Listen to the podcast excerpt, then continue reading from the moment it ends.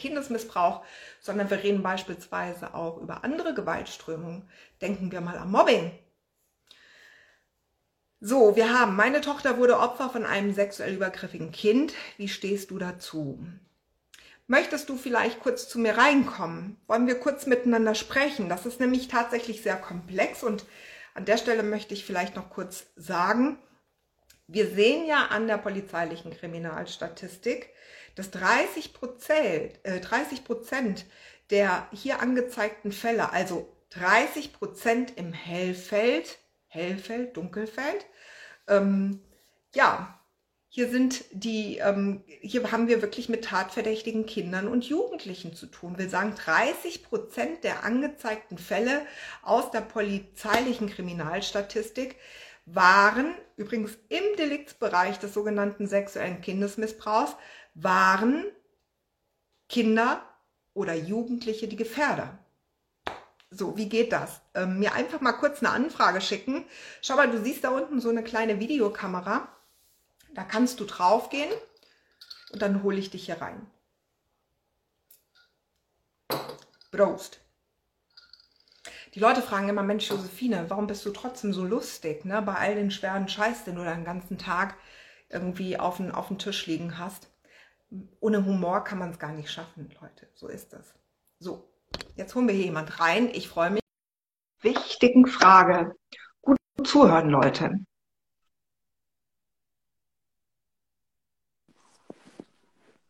Hallo. Ich bin so glücklich, das funktioniert so gut. In, cool, ja. Wirklich. Total klasse. Weil was gibt es denn Besseres? Ich darf noch mal kurz fragen, wie darf ich dich denn nennen? Antje. Antje. Genau. Schön, dass du mein Gast bist. Antje, pass auf. Ähm, deine Frage vielleicht nochmal für alle, die hier zuschauen oder die sich das im Nachgang anschauen werden. Ähm, unsere Tochter, sieben Jahre, wo, wurde Opfer, also ja, von einem übergriffigen, sexuell übergriffigen Kind. Man muss dazu sagen, dass das ein Freund von uns ist. Also die wohnen in derselben Straße, Hause meine Mutter. Ähm, wir haben, also von klein auf waren die Kinder zusammen und der ist ein bisschen jünger, ein Jahr jünger wie sie, also ein Junge. Und wir wussten schon, also auch die Mutter und ich waren sind gut befreundet gewesen, im Moment Funkstille. Äh, und dass der sehr neugierig war. Das. Also der wollte immer mit ihr mit, wenn sie aufs Klo geht, dass er mitgeht und er wollte immer schauen. Und äh, wenn dann Planschzeit war, Garten war eher unverkrampft. Meine Kinder dürfen im eigenen Garten auch nackt trinken, sofern sie das möchten natürlich. Und da war er immer sehr neugierig er hat auch erst ein Geschwisterchen bekommen, als er vier war. Und ja, also wir wussten das, dass er da so sehr neugierig ist. Und ja, der ist schon auch in anderen Bereichen auffällig. In Anführungszeichen, er war immer so mit Tieren, Käfer zerdrücken, aber halt so auch so eine Art, immer so, man darf ja neugierig sein und Tierchen mal anschauen und dann gehen die vielleicht auch mal kaputt dabei aus Versehen, ne? aber das war immer so mit Worten, war so mein Gefühl. Und ähm, ja, und äh, meine Tochter hat sich zum Glück anvertraut. Da kamen sie aus dem Wald zu, durften halt bei uns hier am Waldrand ein bisschen spielen und dann äh, Du ganz kurz mal. Und der sagte dann abends so, Mama, äh, äh oder Antje, sollen wir das jetzt? Ja, sorry. Andere, äh, Antje, ganz kurz. Ihr gab, äh, hier gab es gerade eine Meldung. Oh, ja. Äh, ich, Ihr versteht mich schlecht, schlecht. ja. Ist jetzt besser? Das gucken wir jetzt einfach mal, aber es ist ja so wichtig, was du zu erzählen hast. Und da ist es auch wichtig, dass die Leute dich bitte auch gut verstehen können. Ja. So, jetzt gucken wir mal. Sprich mal ein bisschen. Komm, gucken wir mal, ob es funktioniert. Hat ihr mich? Eine Rückkopplung. Ich das? Was, was mache ich dagegen? Hast du denn äh, Headsets? Hast du ein Headset? Ja, Moment. Komm, hol mal kurz. Genau. Und dann fangen wir nochmal an. Ja, ihr Lieben, ich will mal kurz aufklären und ein bisschen entertainen, solange die liebe Antje jetzt ihre, ihr Headset holt. ich bin heute spontan hier reingekommen, weil ich einfach mal ein paar Sachen noch vorstellen wollte. Für euch Impulse, Anregungen, was ihr tun könnt, um das Thema Prävention einfach noch ein bisschen mehr in die Öffentlichkeit zu tragen. Und dann hat sich die liebe Antje mit einer sehr wichtigen Frage gemeldet. Und ich möchte, dass Antje die Frage konkret stellt, denn ich könnte mir vorstellen, dass diese Frage vielleicht auch für einige andere hier in der Community äh, von relevant sein könnte. So. Ist es jetzt besser? Oh, aber um Welten. Ha, perfekt. Klasse. Ja, ich weiß jetzt gar nicht, was alles gehört wurde. Also Kind in der Nachbarschaft, eng befreundet seit klein auf. Äh, war schon immer neugierig, was das andere Geschlecht angeht, Nacktheit, das hat ihn immer total fasziniert. Und, aber das war für mich noch irgendwie so harmlos, ne? so kindliche Neugier, Doktorspielchen. Ich bin selber Erzieherin, also es war für mich alles okay. Aber ähm, als sie dann eben halt eines Nachmittags von, von ihrem Waldtrip zurückkamen, da waren sie alleine, nicht lang, aber halt allein und auch in der Nähe. Es war, ne, sie sind ja noch klein, aber ähm, erzählte eben mein, äh, der Bruder meiner Tochter, oh, wir müssen es der Mama erzählen und dann wollte ich dann halt doch wissen, was ist denn da los? Und ähm, nein, wir haben das dem anderen Kind, also dem übergriffenen Kind doch versprochen, dass ähm, wir nichts verraten und dann war, war so, ich habe erstmal an sowas gar nicht gedacht, sondern ich habe gedacht, die haben irgendeinen Gartenzwerg zertrümmert aus Versehen. und das jetzt, ja, oder irgendein Gartentür. Ich, also ich habe eher an sowas, dass ihnen aus Versehen was kaputt gegangen ist.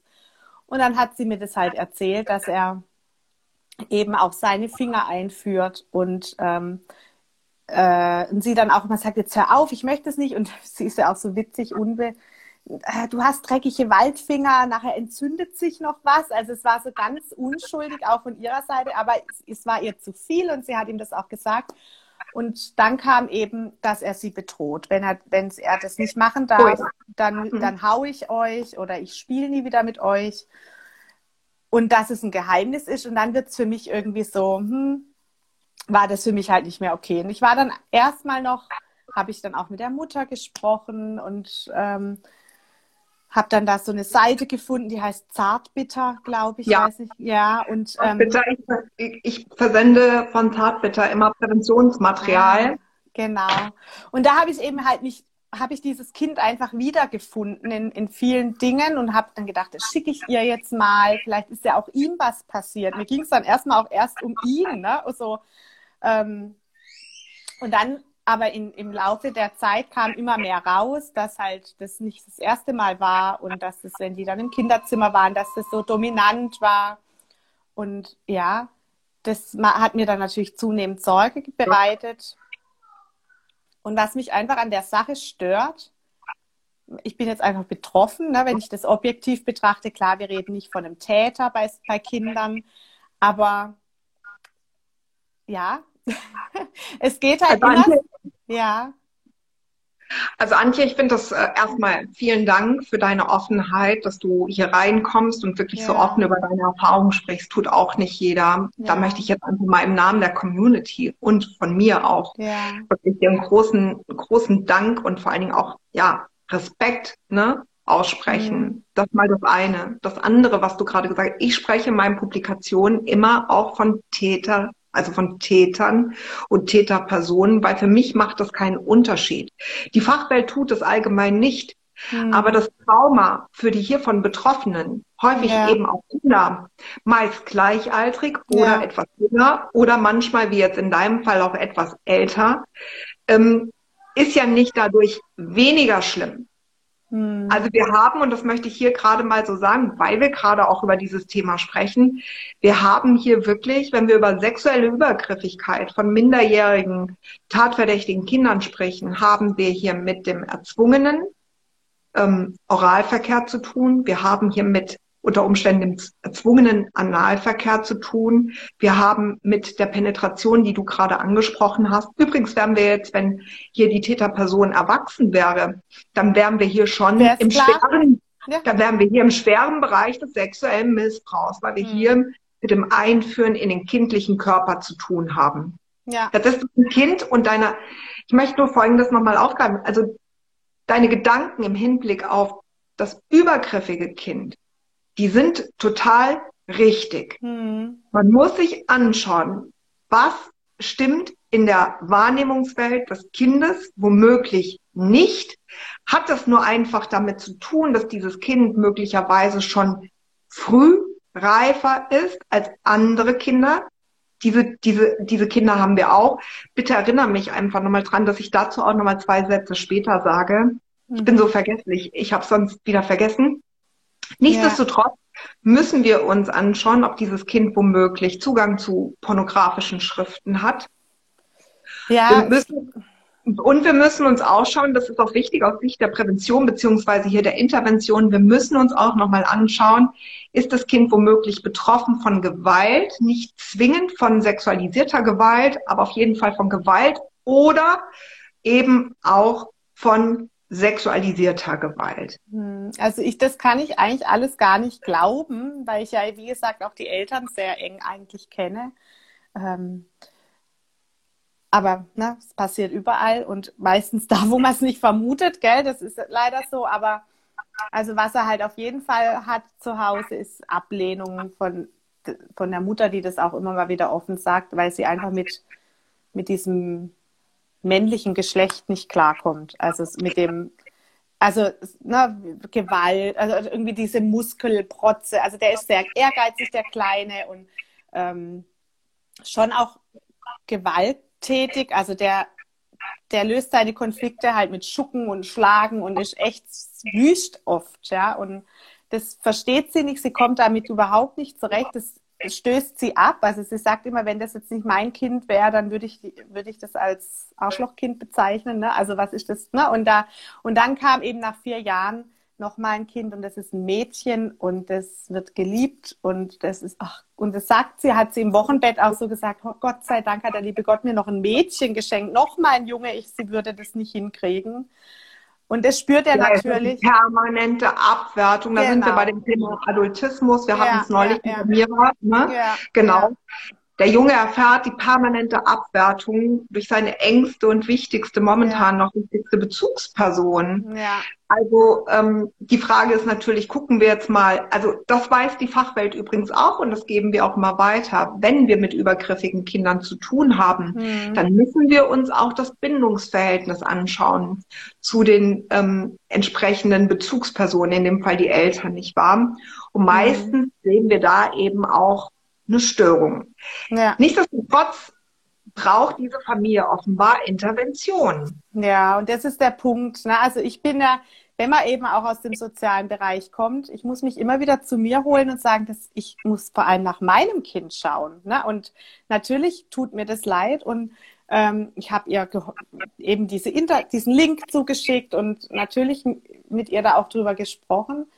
Aber was mich einfach an der ganzen Sache stört, ist, dass alle schauen nach diesem übergriffigen Kind, also auch diese Internetseiten, ne, was, was kann man tun, wie kann man diesem Kind helfen. Aber mir fehlt so der Blick auf das Opferkind auch irgendwo. Ich meine, es gibt Beratungsstellen, ich habe mich beraten lassen hier bei uns, äh, bei Lilith nennt sich das, äh, wie, wir damit um, äh, wie wir damit umgehen sollen. Braucht sie nochmal psychotherapeutische Betreuung, die meinte, wir haben das in der Familie ganz gut aufgefangen und besprochen und das ist ja schon mal auch ein gutes Zeichen, dass sie sich überhaupt auch das erzählt hat auch, ne? Aber ja, mir fehlt Aber Antje, dazu darf ich gerade da kurz mal reingrätschen. Ja. Also erstmal gebe ich, ja, ist doch toll. Wir haben uns echt mhm. viel zu erzählen. Ich finde das total klasse. Ja. Und das Beste, was natürlich auch Kindern geschehen kann oder passieren kann, ist, dass sie Eltern haben, die wirklich wie ein Fels in der Brandung da stehen, die völlig unaufgeregt, vordergründig, mit einer guten Haltung, nicht wahr, dieses Thema inner, inter, ähm, innerfamiliär aufnehmen können, um dort dann eben auch eine gute Unterstützung für das ähm, betroffene Kind zu sein. Mhm. Häufig haben wir ganz andere Situationen, nicht wahr? Da haben wir viel mit Schuldgefühlen zu tun, der Bezugspersonen, weil die ähm, sehr lange möglicherweise den sexuellen Missbrauch nicht mitbekommen ja. haben. Und jetzt ja. kommt das Kind in die Offenbarung. Man kann sich vorstellen, dass natürlich auch die nicht missbrauchenden, nicht misshandelnden Elternteilen, da sehen wir übrigens teilweise auch äh, Anzeichen einer posttraumatischen Belastungsstörung, also bei den begleitenden, nicht missbrauchenden Elternteilen. Das kann wirklich unheimlich belastend sein ja. für ähm,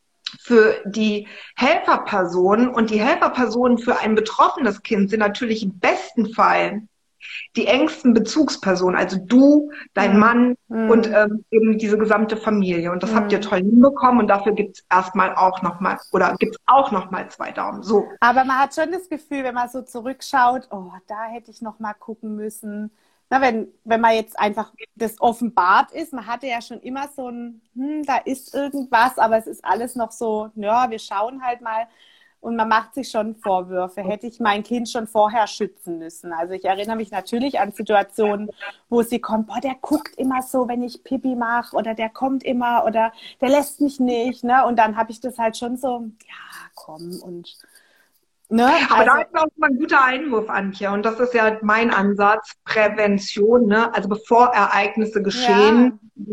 schon gute Informationen, gute Lektüre, gute ähm, ja, Inhalte mitzugeben, Impulse. Mhm. Und deswegen kann ich immer nur wieder sagen, Eltern, Prävention, also die Aufklärung im Hinblick auf die Abgrenzung, ich hatte es gerade, bevor wir ins Gespräch gekommen sind, gesagt, ne, mit Kindern auch wirklich dieses Nein sagen ja. zu lernen. Ja. ja, Kindern auch zu, zu erlauben, wenn dir jemand zu nahe kommt, dann darfst du den auch wegdrücken. Du mhm. darfst ihn, wenn es sein muss, auch wegstoßen. Mhm.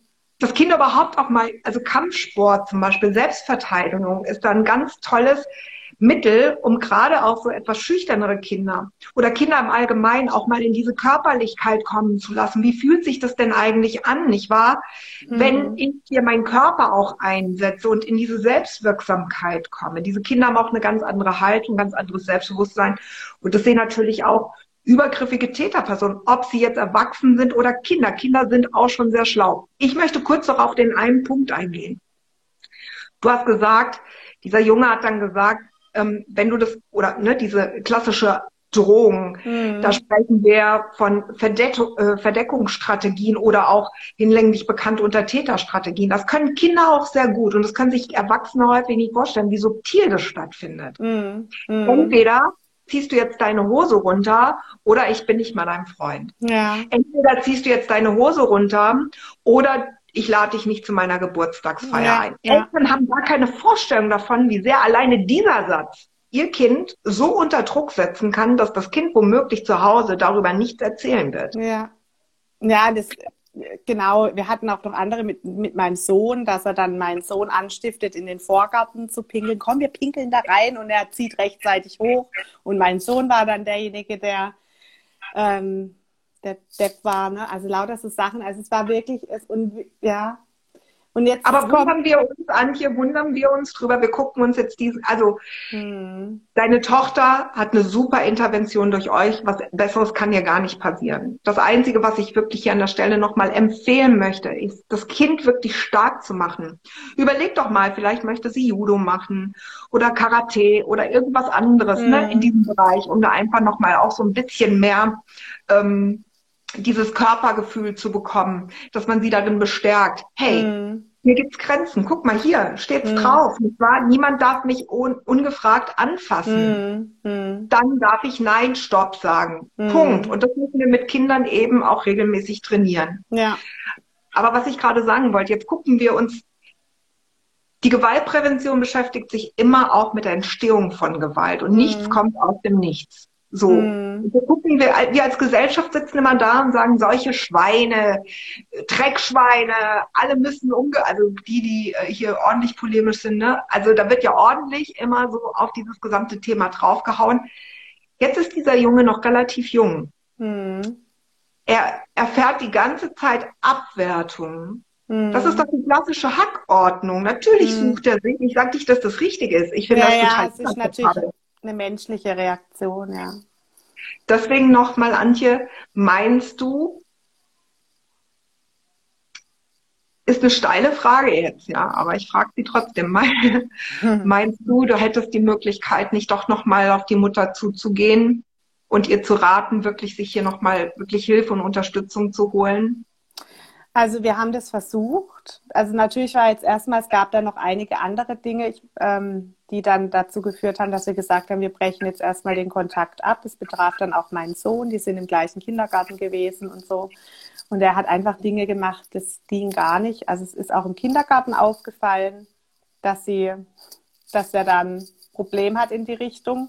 Was wurde da getan?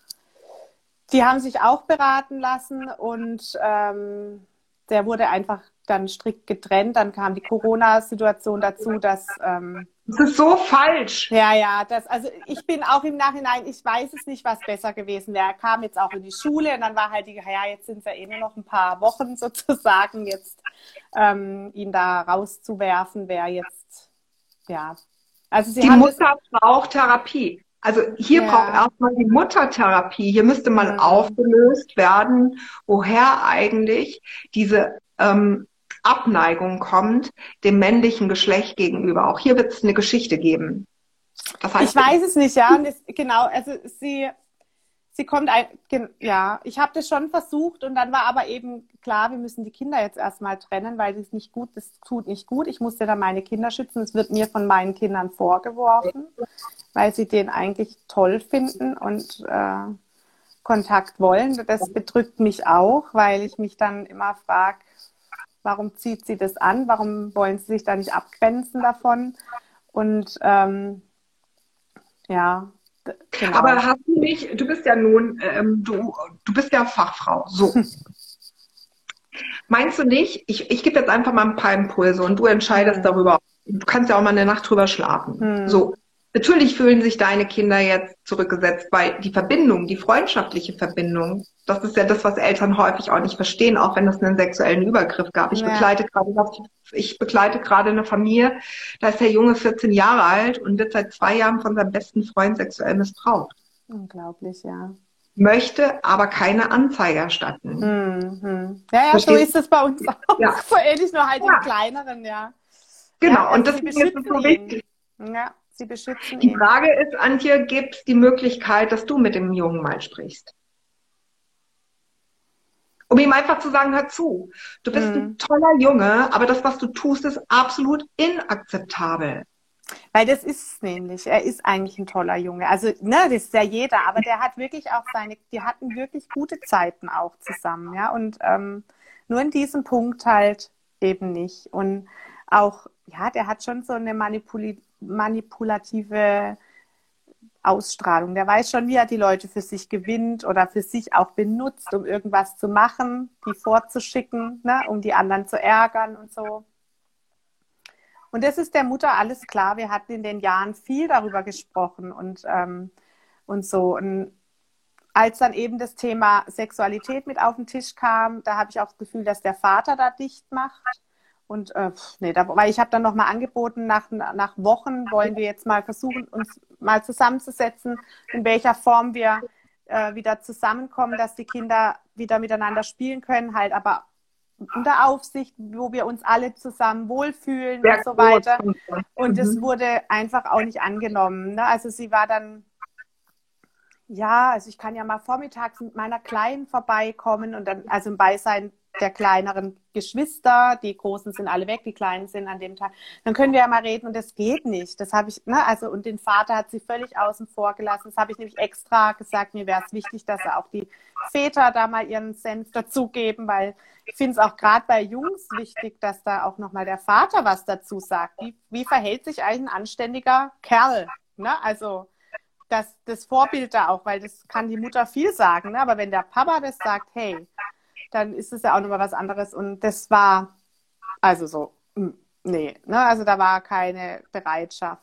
Vor allem Antje, das Du bist Gefühl, großartig. Ja. Antje, nein, ich möchte, ich möchte es dir wirklich so mitgeben. Ich, äh, und ich schäme mich gerade ein bisschen, aber nur ein bisschen, weil ich ja in den letzten Wochen so sehr auf pädagogische Fachkräfte rumgeklopft habe.